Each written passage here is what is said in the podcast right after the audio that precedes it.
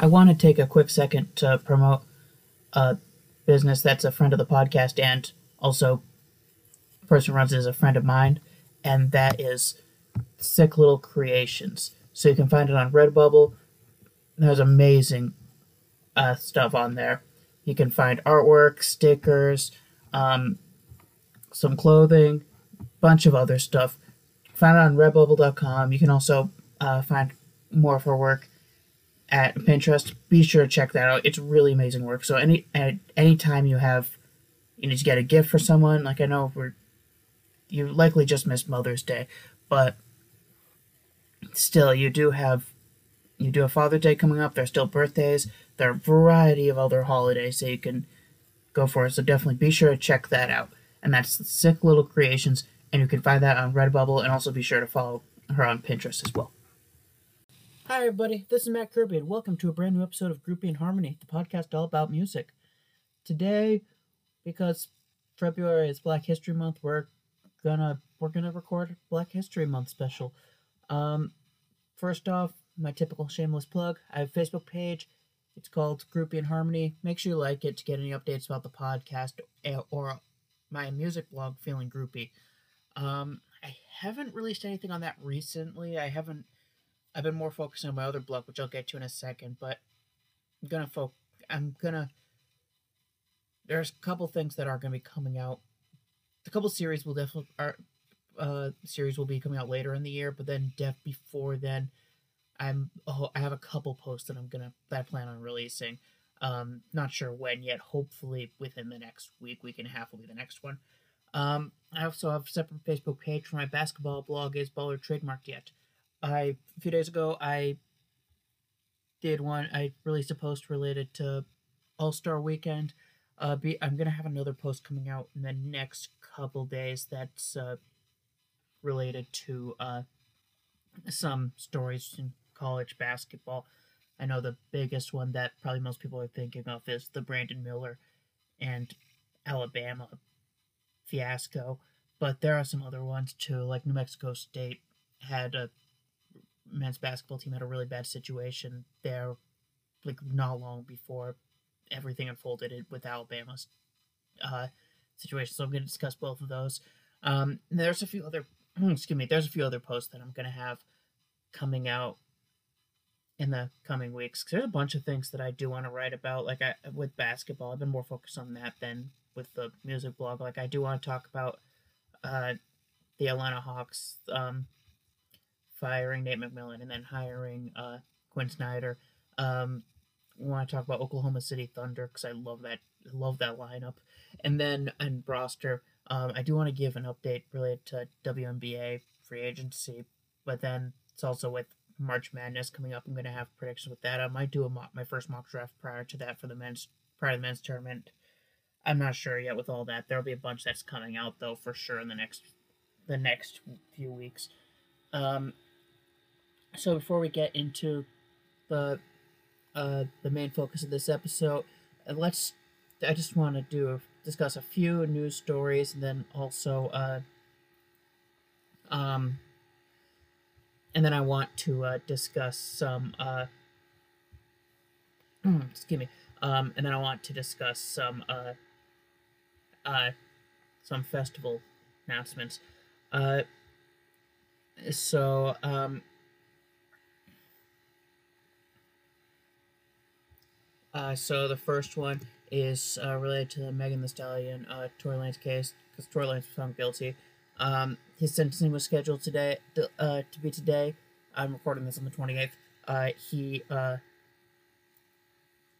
however, he, uh, the case was postponed. Uh, the sentencing was postponed, and in, he's allowed to speak on the case uh, about the case now. The gag order was lifted, and he also has said that he's planning on filing a motion for a new trial. So we'll see what happens with there. I have, I'm not quite sure what will, what will go on there. Um, and then uh, also uh, so uh, R. Kelly, um, what also was sent uh, added more time to his prison sentence. So um, a few days ago, he got uh, it was announced that he was sentenced to 20 years for child pornography. Uh, excuse me, for child pornography uh, charges uh, in one of the cases they face. So that will be in addition to, I believe he was facing 30 years already. So it'll be 20 years in addition to 30 years. Um, and then also, uh, uh, Avenged Sevenfold had an interesting situation recently. Um, they, uh, their, so their accounts got hacked, and uh, um, and uh, on all the, on their social media, it there was announcements that were made about how they were canceling their festivals. So uh, using a combination of uh, apparently deep deep fake technology and then also just doctored images, and uh, so yeah, that's some. So I mean, they have clarified that none of the festivals that they are scheduled to perform at are being canceled, and sounds like they were able to resolve that issue. But still, that's a really that's just a really wacky situation for them. Um, and before we get into the festival lineups that have been announced, uh, Sound on Sound Festival, which was the festival that Megan, our friend, my sister, um, our friend Ty, and I had all discussed on the episode because uh, we all we all went to that festival. Um, and so they were going to announce the lineup uh, um, on the 14th. So now, February 14th, now, as the time recording, it hasn't been announced yet, so two weeks later, they haven't announced it yet. Um, and it, it sounded like that the reason was that uh, one of the major headliners fe- uh, plans to have them perform fell through. And it what had been leaked by Bruce Springsteen's camp that he was going to be a headliner. But since then, they have said that they have a new headliner. Um, so already, John Mayer had been announced as a headliner, and was sounding like Bruce Springsteen, the E Street Band, was going to be the other headliner.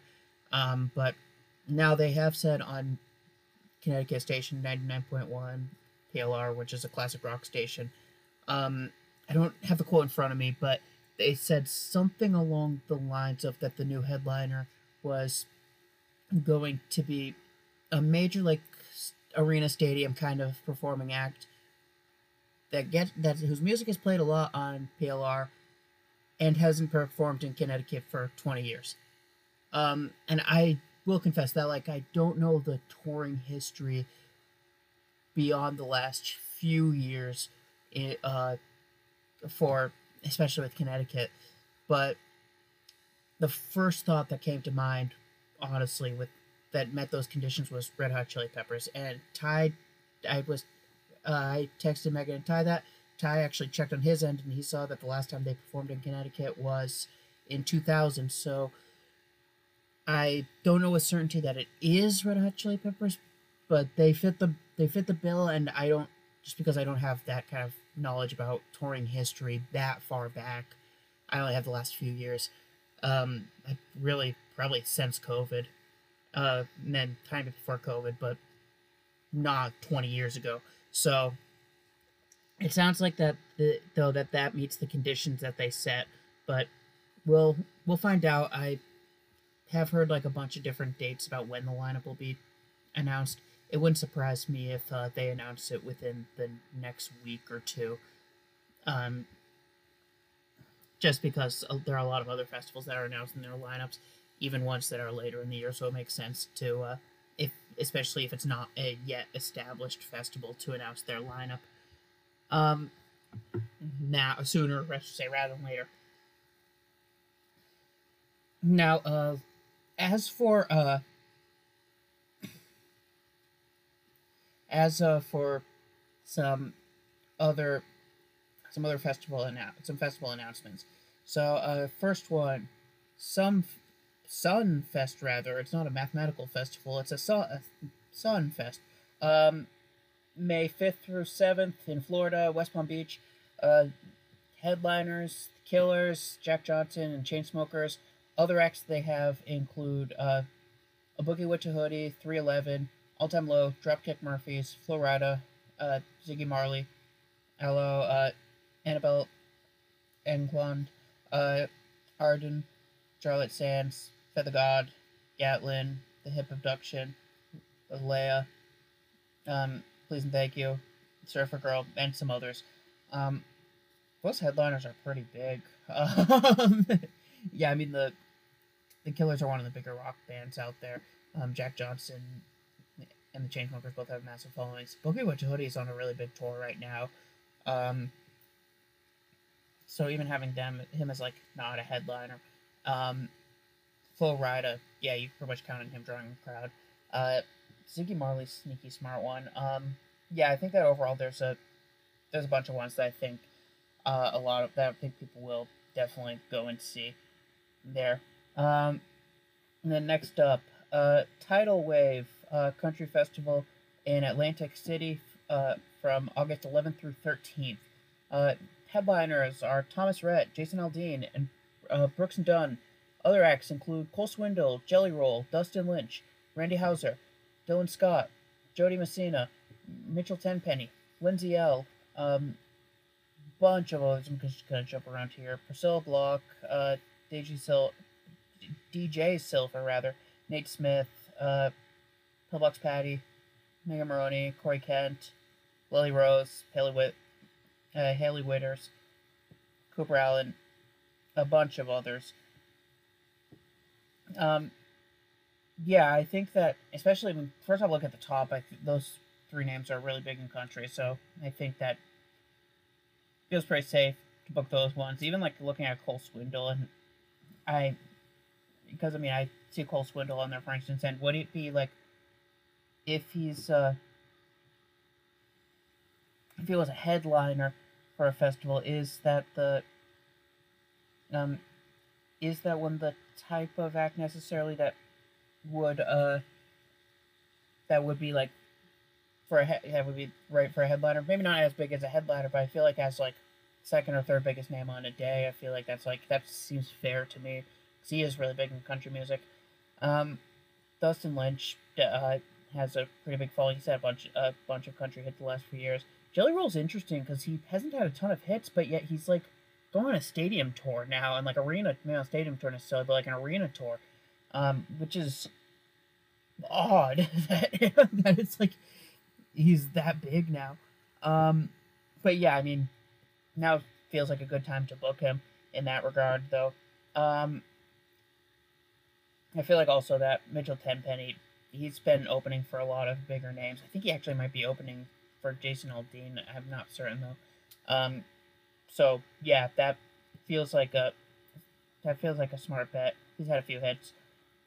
Um, yeah, I think that overall, um, there's a bunch of uh with this one, it's like a bunch of artists that I'm like, yeah, those that those feel like uh that feels like a good combination of artists. Um, for country fans, the next uh festival I want to discuss is the Roots Picnic, which is in Philadelphia. It's going to be June second through June fourth, and uh, the headliners are Lauryn Hill, um, which actually, fun fact, th- uh, this year's actually the 25th anniversary of the miseducation of Lauryn Hill, so it's a celebration of that. Uh, Diddy and the Roots, Dave Chappelle, who is going to be performing on Friday night, Lil Uzi Vert, and other acts include Ari Lennox, City Girls, Maverick City, uh, Lucky Daye, Syd, Glorilla, um, Black Thought, Eve, Busta Rhymes, dvsn, uh, Isley Brothers, DJ Drama, Saucy Santana, Uncle Waffles, Roy Ayers, um, Kindred, The Family Souls, Spinall, a bunch, bunch, bunch of others. Um, they also have like a separate stage for a podcast. So, like they have Charlamagne the God, um, off the record with DJ Akademiks, um, Lip Service with Lip Service with Angela Yee, Questlove Supreme, uh, uh, some other ones as well. Um, yeah, that's that's a really good combination. Um, I mean, even like the the headliners, those are uh, those are some pretty big names headlining.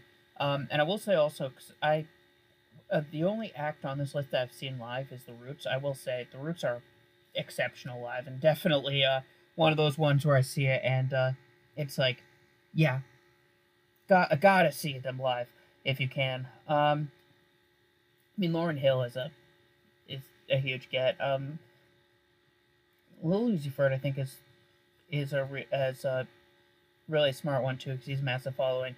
Uh, Chappelle is interesting because I know when anytime like you have co- uh, comedians booked by festivals, it's like I will I will confess that every time I see that I'm like I've always been torn about whether for in general for festivals should you book a comedian should you book a podcast for instance um, I feel like it depends on the nature of the festival. I think with this one it works.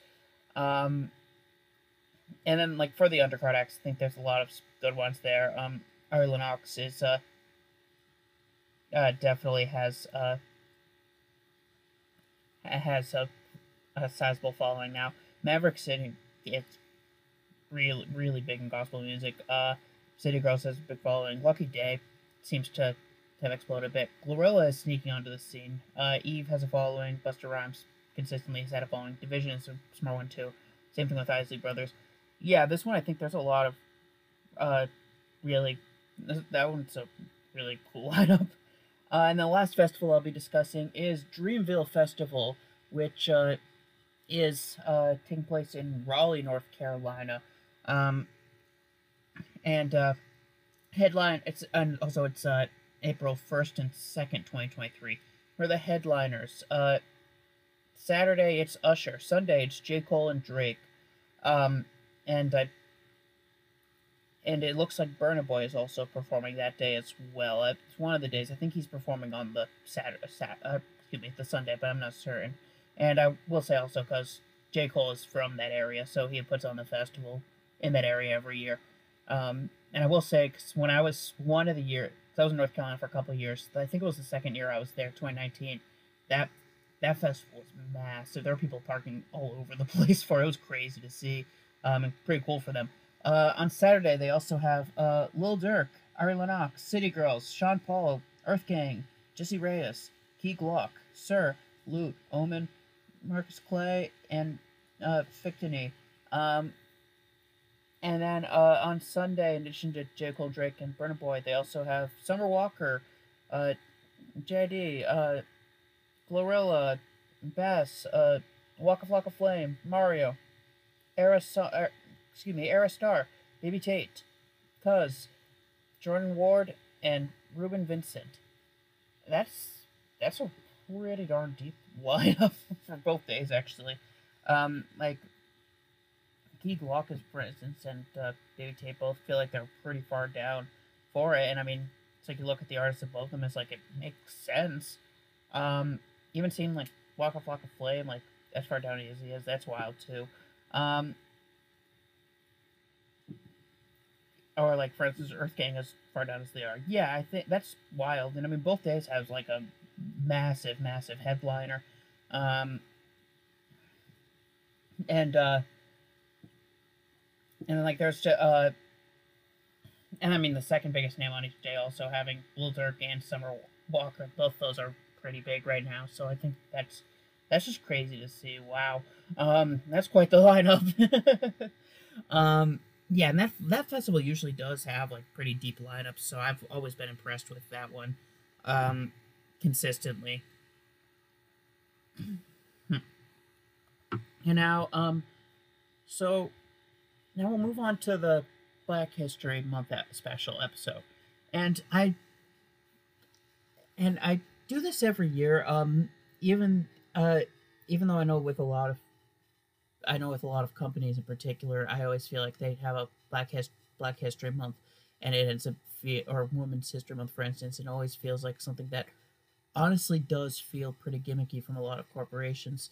Um, but I know for me in particular, the reason that I wanted to that I want to do this every year, and I have some sort of that uh, I've often had. I know in the past I've had like some sort of intro kind of background kind of thing that does discuss.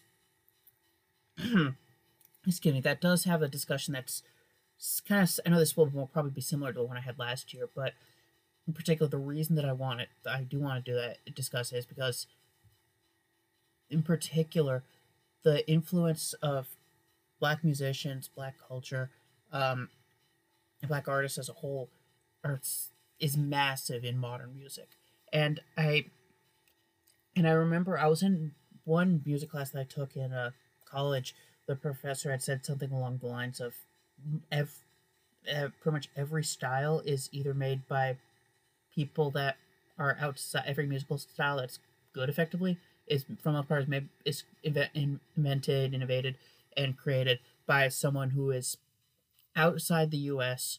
or if they are in the U.S., which a lot of artists are, was someone who or was someone or several people who were black that um were that was how excuse me that was who really created the style.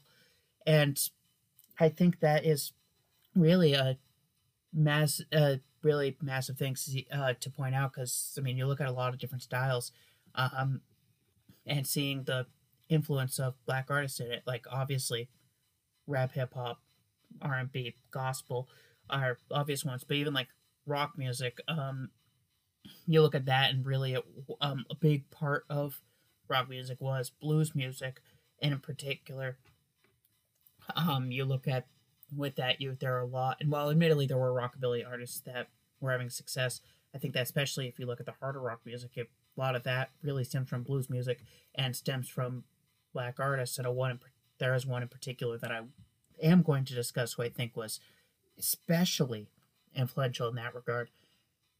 Then also you have jazz music, for instance. A lot of the early jazz musicians were black and extremely influential in that. And know one that I'm going to be discussing in that regard is uh, there's one in particular I'm going to be discussing in that regard, though.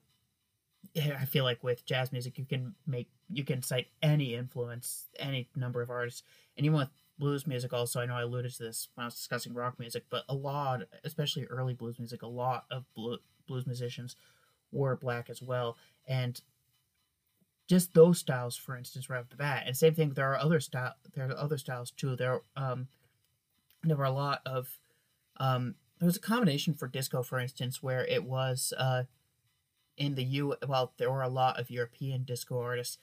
There, it was also in terms of the U.S. Uh, there were a lot of black singers and vocalists who were uh, who were really important in disco in the '70s, and in turn really did help influence several forms of electronic music and EDM music. And some there were also some earlier uh, electronic artists who were black, and one in particular I will be discussing in a little while. Um, and I think just as a whole, I really do think that with uh, historically in music, a lot of times black artists are the ones who are the most important ones in terms of the music, in terms of the innovation, and really making music what it is today. But yet, a lot of times, white artists uh, can co opt it um, and find success off a genre that uh, without dealing with the hardships and by uh, appealing to a white audience. And even more so, white executives will come in and make all the money. So, in the historically, the black artists didn't make money. And I know one artist in particular that I'm going to be discussing. This definitely was the case and really was impacted her later in her career from many stories I've heard. And I and I think that's and I think that's also is kind of the epitome of American society in a lot of ways, where we still do have. I mean, I know for me, ideally, I, I, I have this. I guess I think for years I had this kind of innocent view where it's like, why it doesn't matter what race people are, but I think that now as I've grown up, I can see that even though for me I don't, I feel like it shouldn't matter. That um, society wise, it does matter, and as such, if I were to just say why does it matter? in every situation, I think that for me in particular, I've realized that it is starting to ignore issues that we have as a society, where uh, where there is still a prevalent amount of racism, there is still a pre- uh, prevalent amount of hate speech directed towards individuals of color, in particular black people, and uh, there's a lot of exploitation of and uh, both exploitation and so uh, cultural appropriation of black culture and black people in particular. And I and I feel like I'm like preaching to the choir when I'm saying that that's messed up, that's not fair. Um, we shouldn't keep we should this shouldn't be happening, especially not now. Especially not we've had how many years where you think we wise up to it, but yet it keep does it still keeps on happening.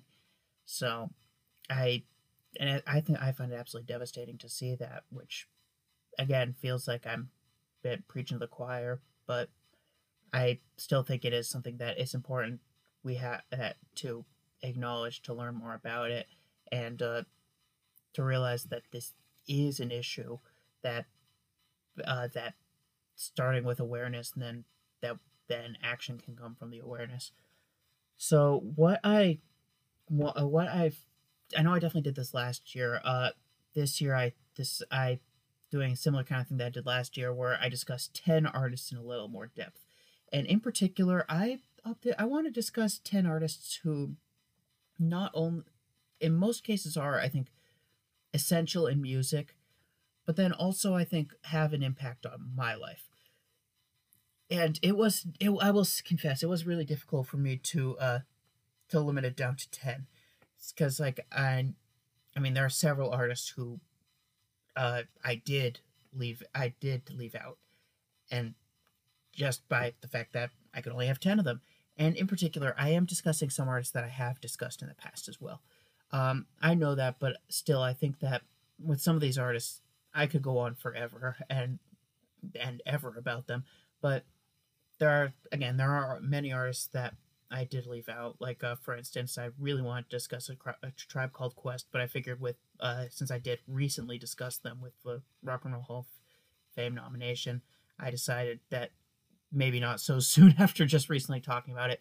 Uh, talking about them. Uh, same thing with De La Soul after uh, I recently talked about them with a member passing. Um, but there and there are like some others too. Like um, I was torn between one artist who I'll discuss last and then Bad Brains, for instance, really influential punk band that I, especially with hardcore punk music, that I have a high regard for, and I consider to be the best hardcore punk band of all time. Um, but ultimately, I did decide on 10, and what I'm going to be do- doing is I'm going to discuss each of them, their importance in music, and in particular, why I find them so important, also, which, I mean, realistically, I mean, why I find them so important is probably the least important part of this, honestly, but I did, I do just want to include an additional little bit as an homage to each of those artists and why I and why I love them so much. So we have ten here. We'll and they're in no particular order for the most part. I just kind of threw them in randomly. Um, so the first artist that I want to discuss, I wanted to discuss at least one jazz artist, and ultimately, the one that I that I opted to discuss is Coleman Hawkins.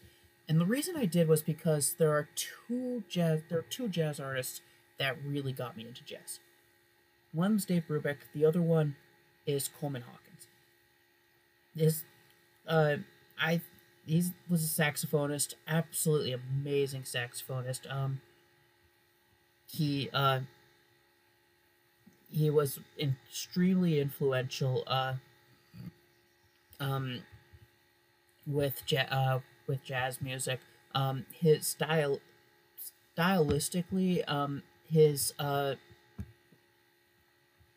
um he had one of the smoothest ones also amazing tone um it was this full tone uh and uh really was just really rich tone and uh used a lot of vibrato in it which it just sound he made it sound and i know like we could say smooth jazz or whatever but realistically i mean I'm not a big smooth jazz guy, but um, with him it was like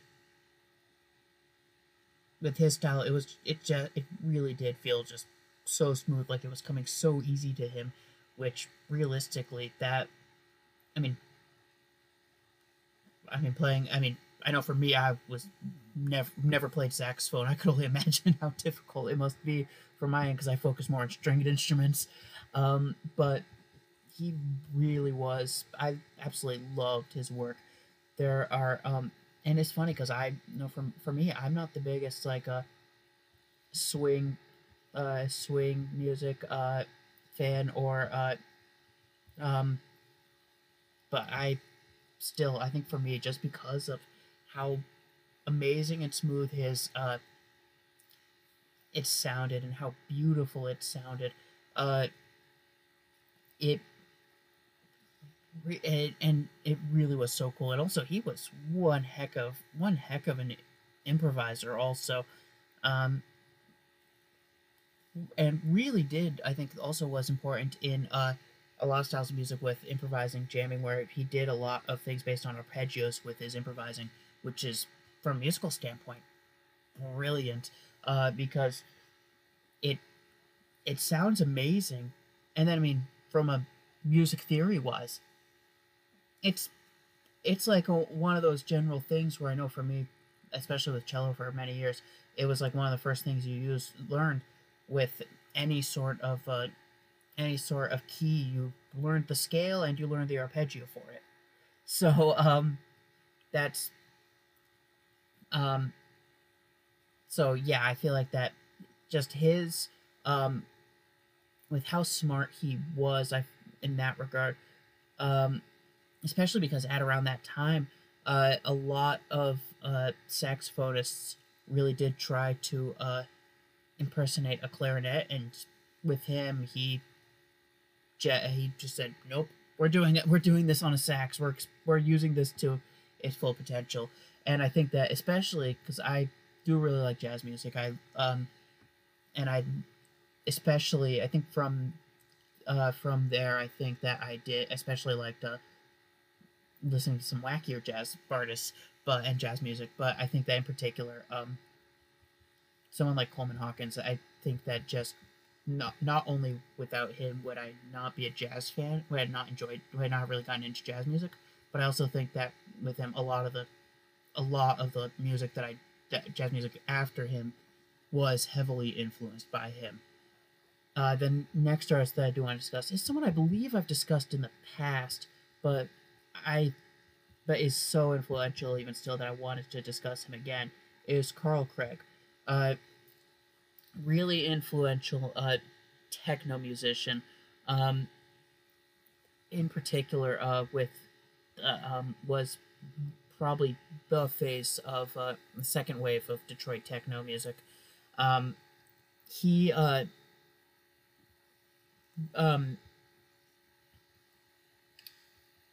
and I mean he, especially with what you think of with techno today. I mean he really paved the way for a lot of that, and uh, in um, in a lot of early techno music really was influenced by uh, disco music, but Carl Craig he expanded it from there. Um, he uh, he said, "Why don't I try a bunch of other styles?" So, um, some of the ones he tried in- incorporating into it was like soul, aforementioned jazz music, um, you, uh, a new wave, even like more some more experimental uh, ones, uh, styles as well, like uh, progressive rock, industrial, uh, krautrock, which is uh, German exper- experimental uh, style music, um, and uh, and then he also even in like incorporated some other forms of electronic into his music. So like sometimes you might see like uh, in techno, while it is a bit more underground in the um, in electronic music, he did, did incorporate some other styles like house or um, ambient music and some other sound and even like synths kind of sounds. Um, and uh, I think that his influence not only with uh, you know shaping techno music as a whole, um, and also with how awesome as a as a remixer he was. Um, and uh, but also like uh, with not only influencing and shape and like starting up techno music, he also was really important in shaping tech shape of techno for the future, but also expanding what it could be. And I think that's and I love it when like an artist does like is does like expand what the genre means a little bit. So I for me that's I've always had such a held Carl Craig in such a high regard and considered him have always considered him one of the best electronic mus- musicians and DJs of all time. Um, just for the combination of his remixing ability and also what he was able to do with um, not only techno music but electronic music as a whole, and being able to shape so uh, and uh, shape and uh, blend some of these styles. Uh, the next artist I want to discuss is one that I've discussed many times in the past, and I can never discuss her enough. En- enough, rather, not enough. Um, Aretha Franklin. Um, I consider the greatest vocalist of all time. Um, she's got to be one of the greatest artists of all time. Um, amazing singer. Um, has had so many hits. Um, uh, and actually, apparently, I didn't know this. Last year, apparently, Rolling Stone released a list of greatest singers of all time, and um, she topped the list for that one. So I'm like, all right, I'm glad they agree with me there, because she deserves it, in my opinion. Um, yeah, she uh, was also the first woman to be inducted into the Rock and Roll Hall of Fame, um, and she has she found so many hits. Uh, with um I mean, of course her most known song was uh her cover of Respect.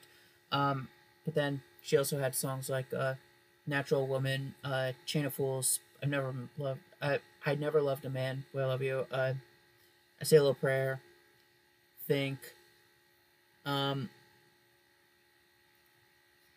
A Rose is Still a Rose. Uh, tons of other ones. Um I mean, it's she uh she had several hits um both in R and B charts and in the pop charts and was so influential to a lot of different artists um and really was important in uh in shaping uh excuse me in uh influence not only influencing uh, a lot of artists, but also uh, shaping what R&B and rock music would be. And she was also really active with civil rights movement, which is re- which is really cool to see as well. Um, but uh, there are two main reasons that I that I really wanted to that I really want to discuss her. She was one of the first. Uh, uh, she probably she and Coleman Hawkins were probably the two artists that I thought of first that I really wanted to discuss in this post or in this episode rather. Um, one reason is because uh, I mentioned earlier that a lot of black artists really um, were exploited from a business standpoint, and uh, she was one who even later in her career I heard stories about how uh, when she was when she would be booked to perform before she even got a stage, she requested that she be paid she be paid she be paid in cash and she received the, she received the money and it was counted right in front of it's either she counted it or it was counted right in front of her. And i think that um and i think especially given the history of what a lot of black artists experience, i i think that's amazing to it's sad that she's doing that, but I I love like the power in doing that though at the same time. Though it is sad that it reached the point that business was business was so willing to exploit these artists, yet it's not even surprising one bit. Um, and the other, in terms of musical reason that I want to discuss her, I have discussed this many times, discussed this topic many times in the past. But one thing that I've always marveled at is an artist who can take a song that wasn't written by that artist and turn it into their own. And I believe that Aretha Franklin is the sing was the single best at that. Um, like you, um, like I think, and I think Respect is like a great example for that because Otis Redding was the one who originally wrote it. It was totally different. It was um, it was like a a blues song that was written um, I guess soul song a bit, but I always consider more bluesy.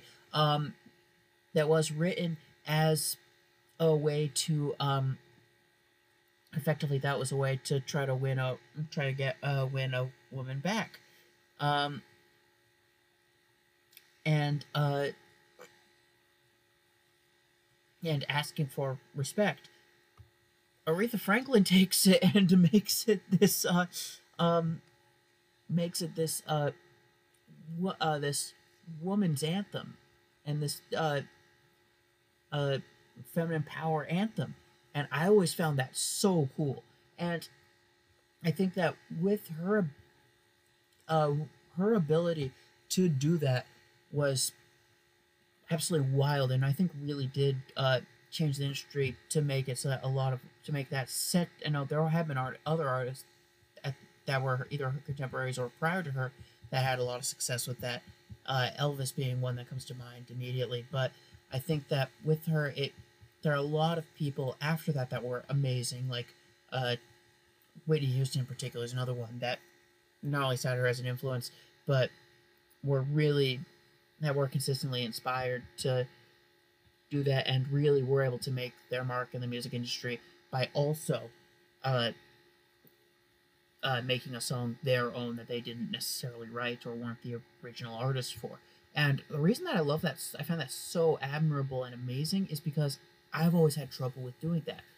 For me, I've never had tr- uh, issues coming up with tu- coming up with songs of my own or tunes of my own, but in term when I a lot of times when I hear a song that is already written, I have trouble trying to come up with it in a different style or different way when just hearing it.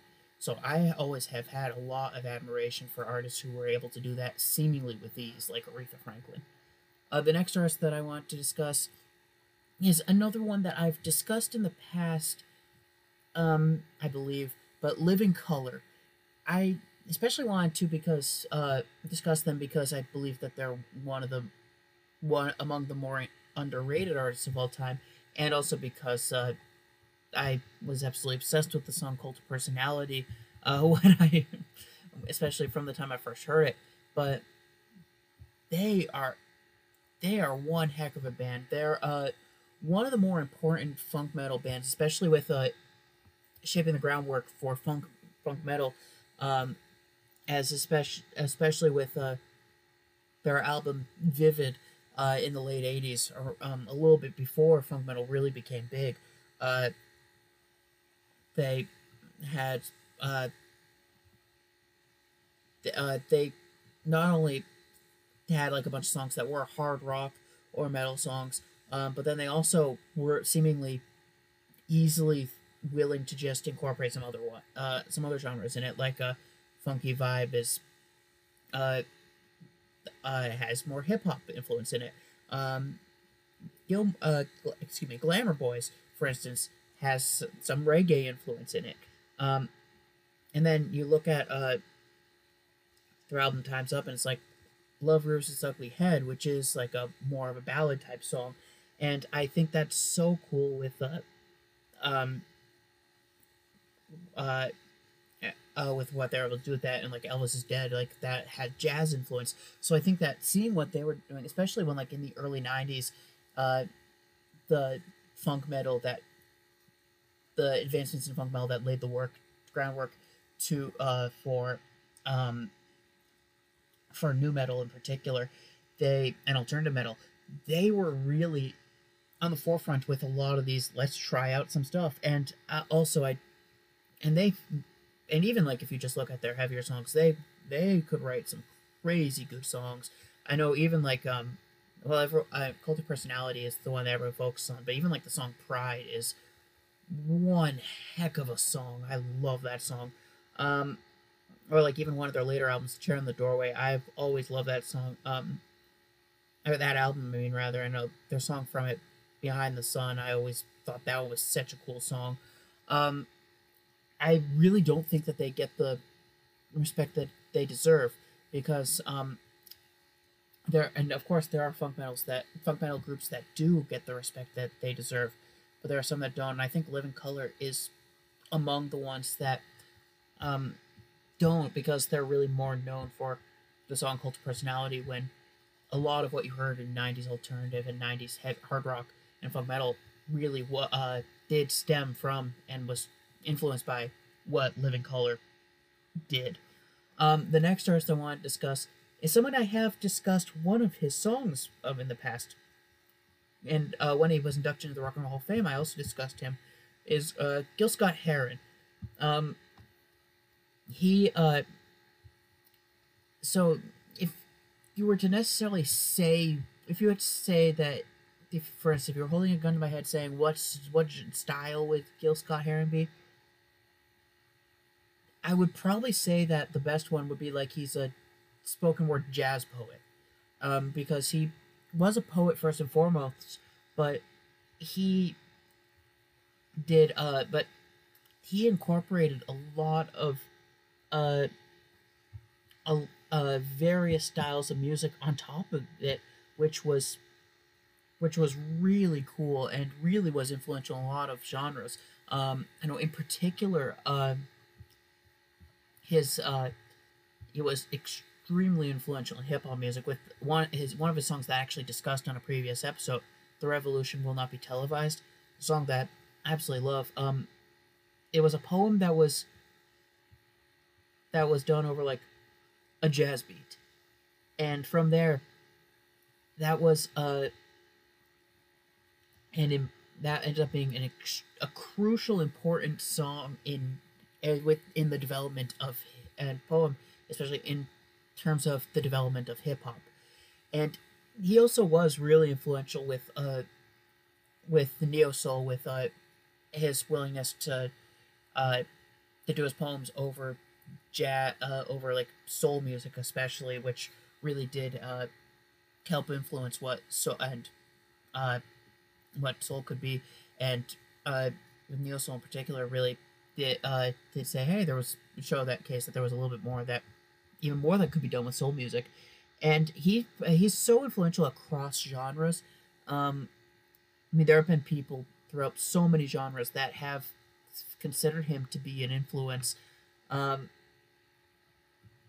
and uh, he's been sampled in a lot of, especially hip hop, all over the place in hip hop. Um, but I mean, as a wordsmith, um, he was. There are very few that could top him in terms of lyricism and wordsmiths. Uh, his, music, I, I, that's a big reason why I want, why I, I really wanted to discuss, to discuss him was because I'm, in addition to his influence, I'm always blown away by by his uh I if you wanted to call a song then I guess lyrics. Um I know in particular I've always been blown away by The Revolution Will Not Be Televised. Um uh in particular uh um with uh where he uh the point of that song was saying that uh in response to this uh to this to the piece by the last poets uh, when the revolution comes he uh, he was they had the line uh, when the re- when the revolution comes some of us will probably catch it on tv his point was revolution won't be on tv um, and he and then from there he had all these different uh, different cultural references to uh, within the song and i thought that and I thought that was absolutely brilliant the way he did it. Did it. Um, I I feel like he's such an important figure. I was thrilled when he, when he was announced that it was announced that he was going to be uh, inducted into the Rock and Roll Hall of Fame. I I think his influence and and him as a wordsmith are so essential in music. Um, the next artist I want to discuss, I really want to discuss either a hip hop artist or a hip hop group. Again, I know I said I was so tempted to say, you know what, I know I just talked about them, but I want to talk about a tribe called Quest or uh, um, De La Soul again. But I said I really, I decided I really want to discuss different hip hop artist. I've decided similarly, I want to discuss a group, and I want to discuss a group that, of course, they get love, but I don't feel like that they necessarily get the love that they deserve. And that's Wu Tang Clan, because a lot of because there are certain hip hop groups that's like yes they're near the top like uh like NWA, uh, Run DMC, Public Enemy. I was so t- I was really I will say I was really tempted to talk about Public Enemy um, with this one, but I really wanted to give some love to Wu Tang Clan because um, the biggest reason being their lyricism. Uh, I've always considered them also to be such smooth and brilliant lyr- uh, lyricists.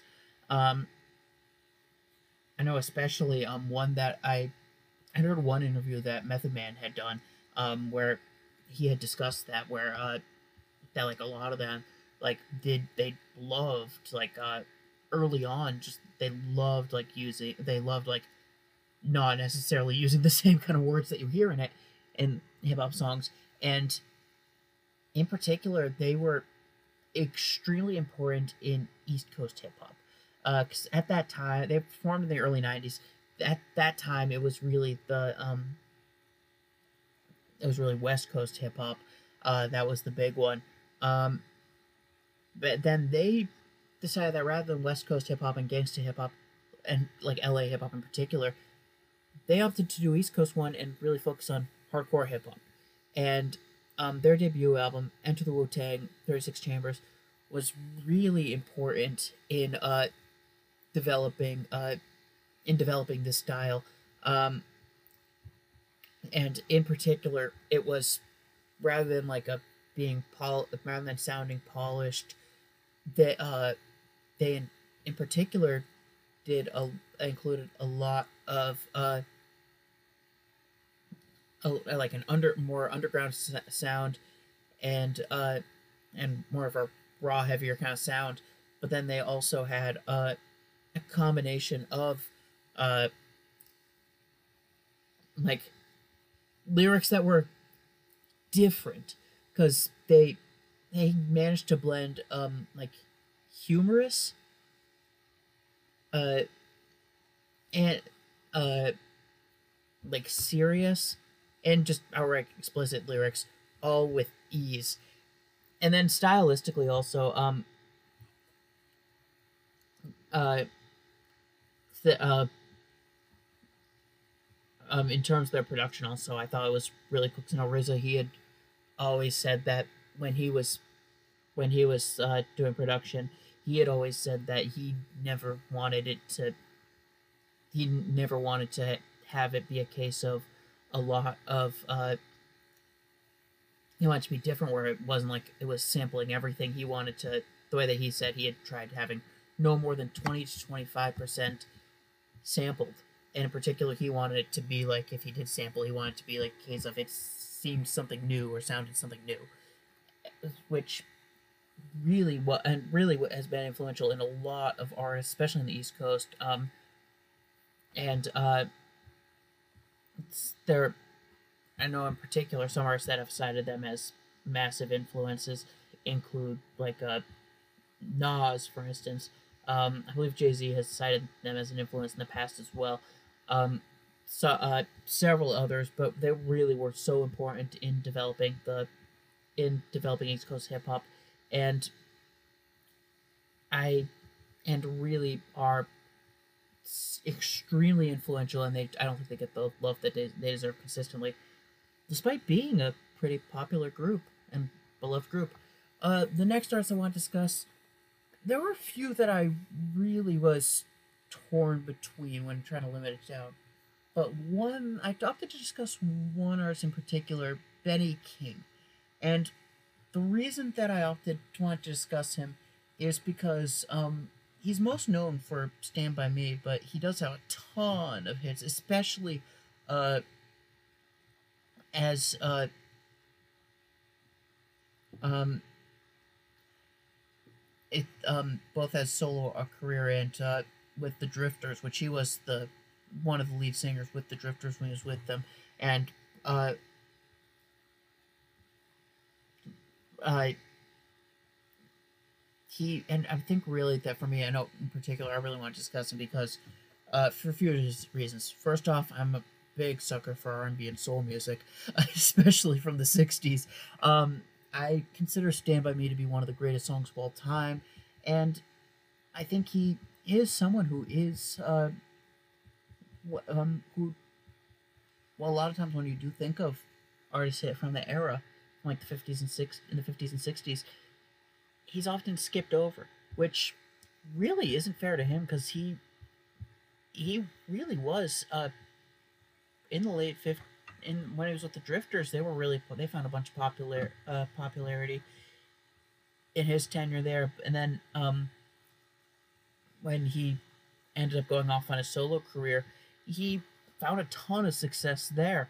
Um he especially in the early 60s he had massive success with spanish harlem uh stand by me Amor and don't play that song um, immediately. So I think that in general, I they and he, his voice, whew, he has one he had one heck of a voice. Um, I think that there and I think you see especially that um, uh, that while most people do know "Stand by Me," for instance, a, nowadays a lot I think that just a lot of artists across genres have been so willing to cover his music and so excited to cover his music that I think that just shows and sh- uh, shows and showcases the uh, the popularity and just how beloved he is across genres. Um, and he really was one heck of a singer. His voice was beautiful. Um, the next artist I want to discuss is one that I've discussed several times already, and I am still adamant that she doesn't get discussed enough, especially around here, which is uh, and that artist is Tracy Chapman. Um, I know I've said some crazy things in the past that don't that sound absurd. Like for instance, that I hold her in uh, that I hold her songwriting ability and lyricism in the same kind of regard that I hold Bob Dylan, who's um, among the all-time great lyricists.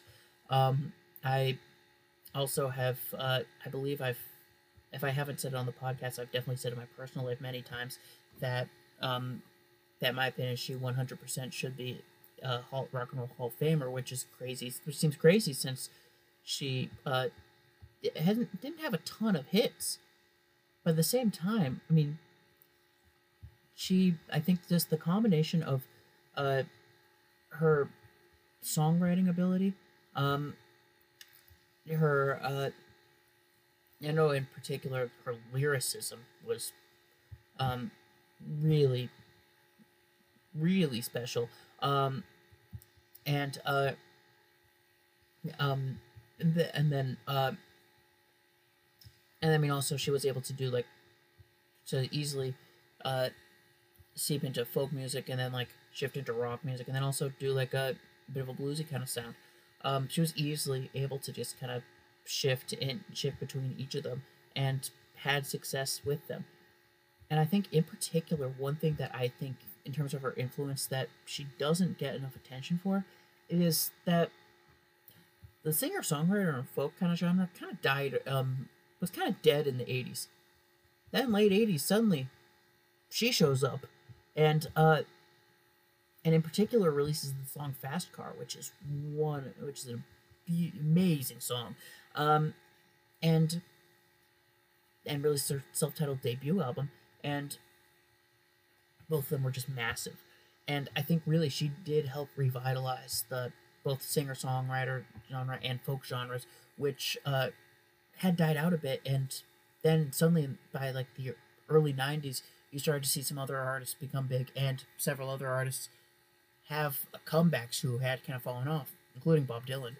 Uh, and I think that she was she was essential in that comeback but also, I mean, I consider her one of the greatest songwriters of all time. Also, so just with that in mind, I couldn't talk about her enough. Enough. So there's uh, two more artists I want to discuss. One of them, I really want to discuss someone because I know in particular for me, I when I was growing up, I loved, I loved guitar.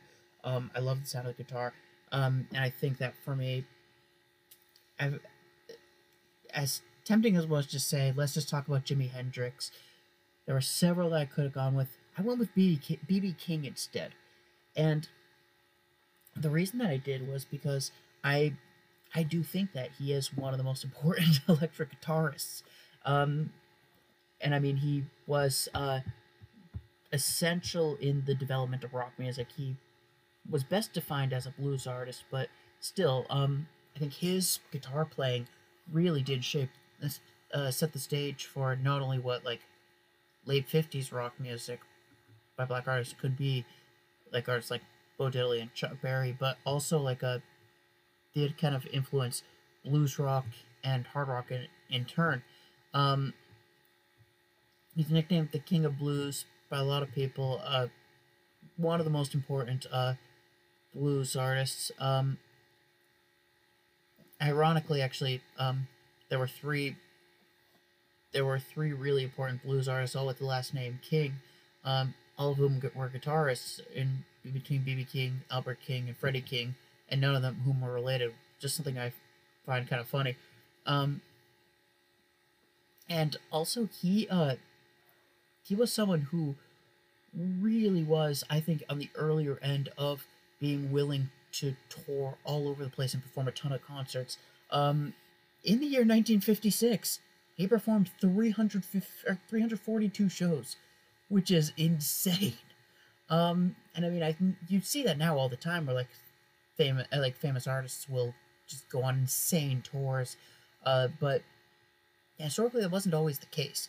Um, so I think that's really cool how he did that. But I mean, in terms of that, he um, he probably um, especially the '50s might have been among the most sophisticated uh, soloists in blues music in particular.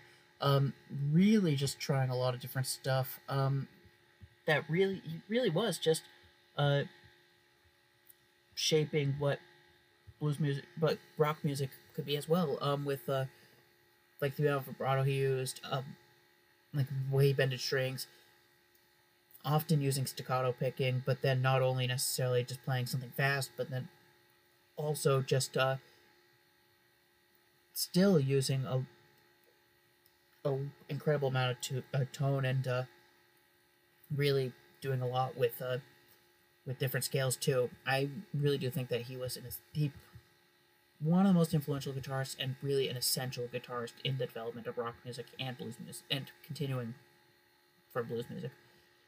And the last artist that I'd want to discuss is someone that is uh is someone that's not necessarily like someone who fits the bill where I discussed a lot of artists who um, had success years in the past. Some one artist that I want to discuss is someone who is still at it now and is still Sizable now, and that is Jason Aalon Butler. Um, in particular, uh, so he got a start, or he got a start with the band uh, Let Live, um, post-hardcore band that was on the more experimental end of post-hardcore um, as their vocalist, and uh, they they had found some success. They were really starting to break. They were starting to break through a little bit. Um, and then uh and they they really did some really cool stuff musically. Um and then uh they broke up and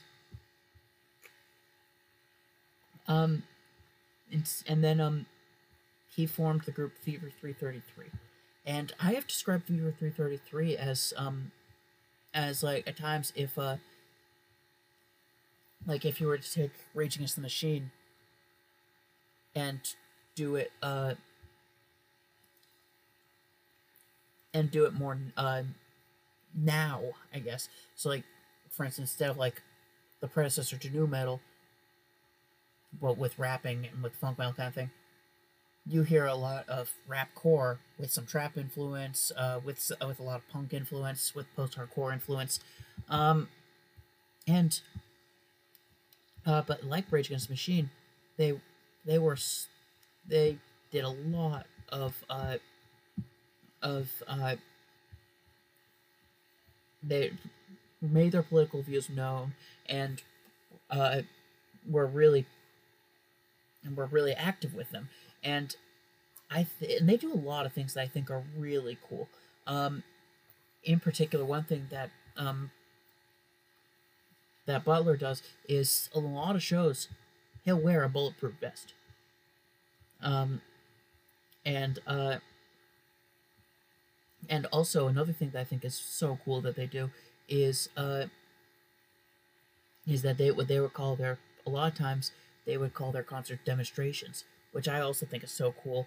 Um, in fact, they did a live stream demonstration uh, where they rose money for our, uh, for Minnesota Freedom Fund and Black Lives Matter in response to the murder of George Floyd, and I think that, and um, um, and he was willing. They were willing. He was in particular was willing to go after record labels and streaming services uh, for not using money to uh, to uh, support black black community while uh, while profiting off it. And I I I think for me, I've always I do have a lot of respect for an artist who does, um, especially in this situation with with him in particular. He he puts his money where his mouth is with with these kind of beliefs and is trying to do betterment for people. I love that. So um, I and I have so much respect for that. And also musically, they're an amazing band, and I highly recommend them. And uh, also on top of that, with his in terms of his style, I also find it really cool with his performing style. Um, he is a high energy, erratic. Um, cl- uh, like stay, uh, like crowd surfing, uh, cl- climbing stuff on the stages, a lot of stuff like that. And there, there are other artists that do that. I do think that it's so cool to uh, watch him, watch him do that, and it's I. I do I do have a lot of admiration for him and his work, and he's one heck of a musician. Also, love him, um, and I love the group three thirty three too. So I, for me, it was like I couldn't. I felt like I couldn't discuss him enough. Um, anyways, I know I did discuss several artists there, and that there are several artists that I didn't discuss that are so influential. But really, I the reason that I did want to do a Black History special every year is because of the importance of of black artists in music, and yet even despite that, how in society uh, there are way too many situations. There should be no situations where they're treated like second class citizens, but yet this continues to happen in every facet of life, and I and I need to say it's unfair is an understatement. To say it's outright stupid feels too obvious to me. But and it feels so obvious that everyone seems to miss it, and I think that's an absolute tragedy, um, travesty, and it's just downright despicable. Um,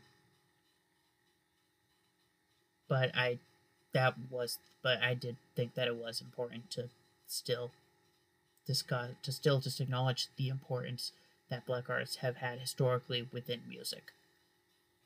That's it for this episode. Thank you so much for listening. Um, I have no idea what I'm going to be discussing on the next episode. Um, I haven't thought that far ahead yet, admittedly, but thank you so much for listening. Hope you enjoyed this one. Um, be sure to like the Facebook page for Groupie and Harmony and for Feeling Groupie. Be sure to check out the blogs for Feeling Groupie and um, Is Baller Trademark yet? Yeah, that's my other one. Um, and uh, I'll talk to you soon. Bye.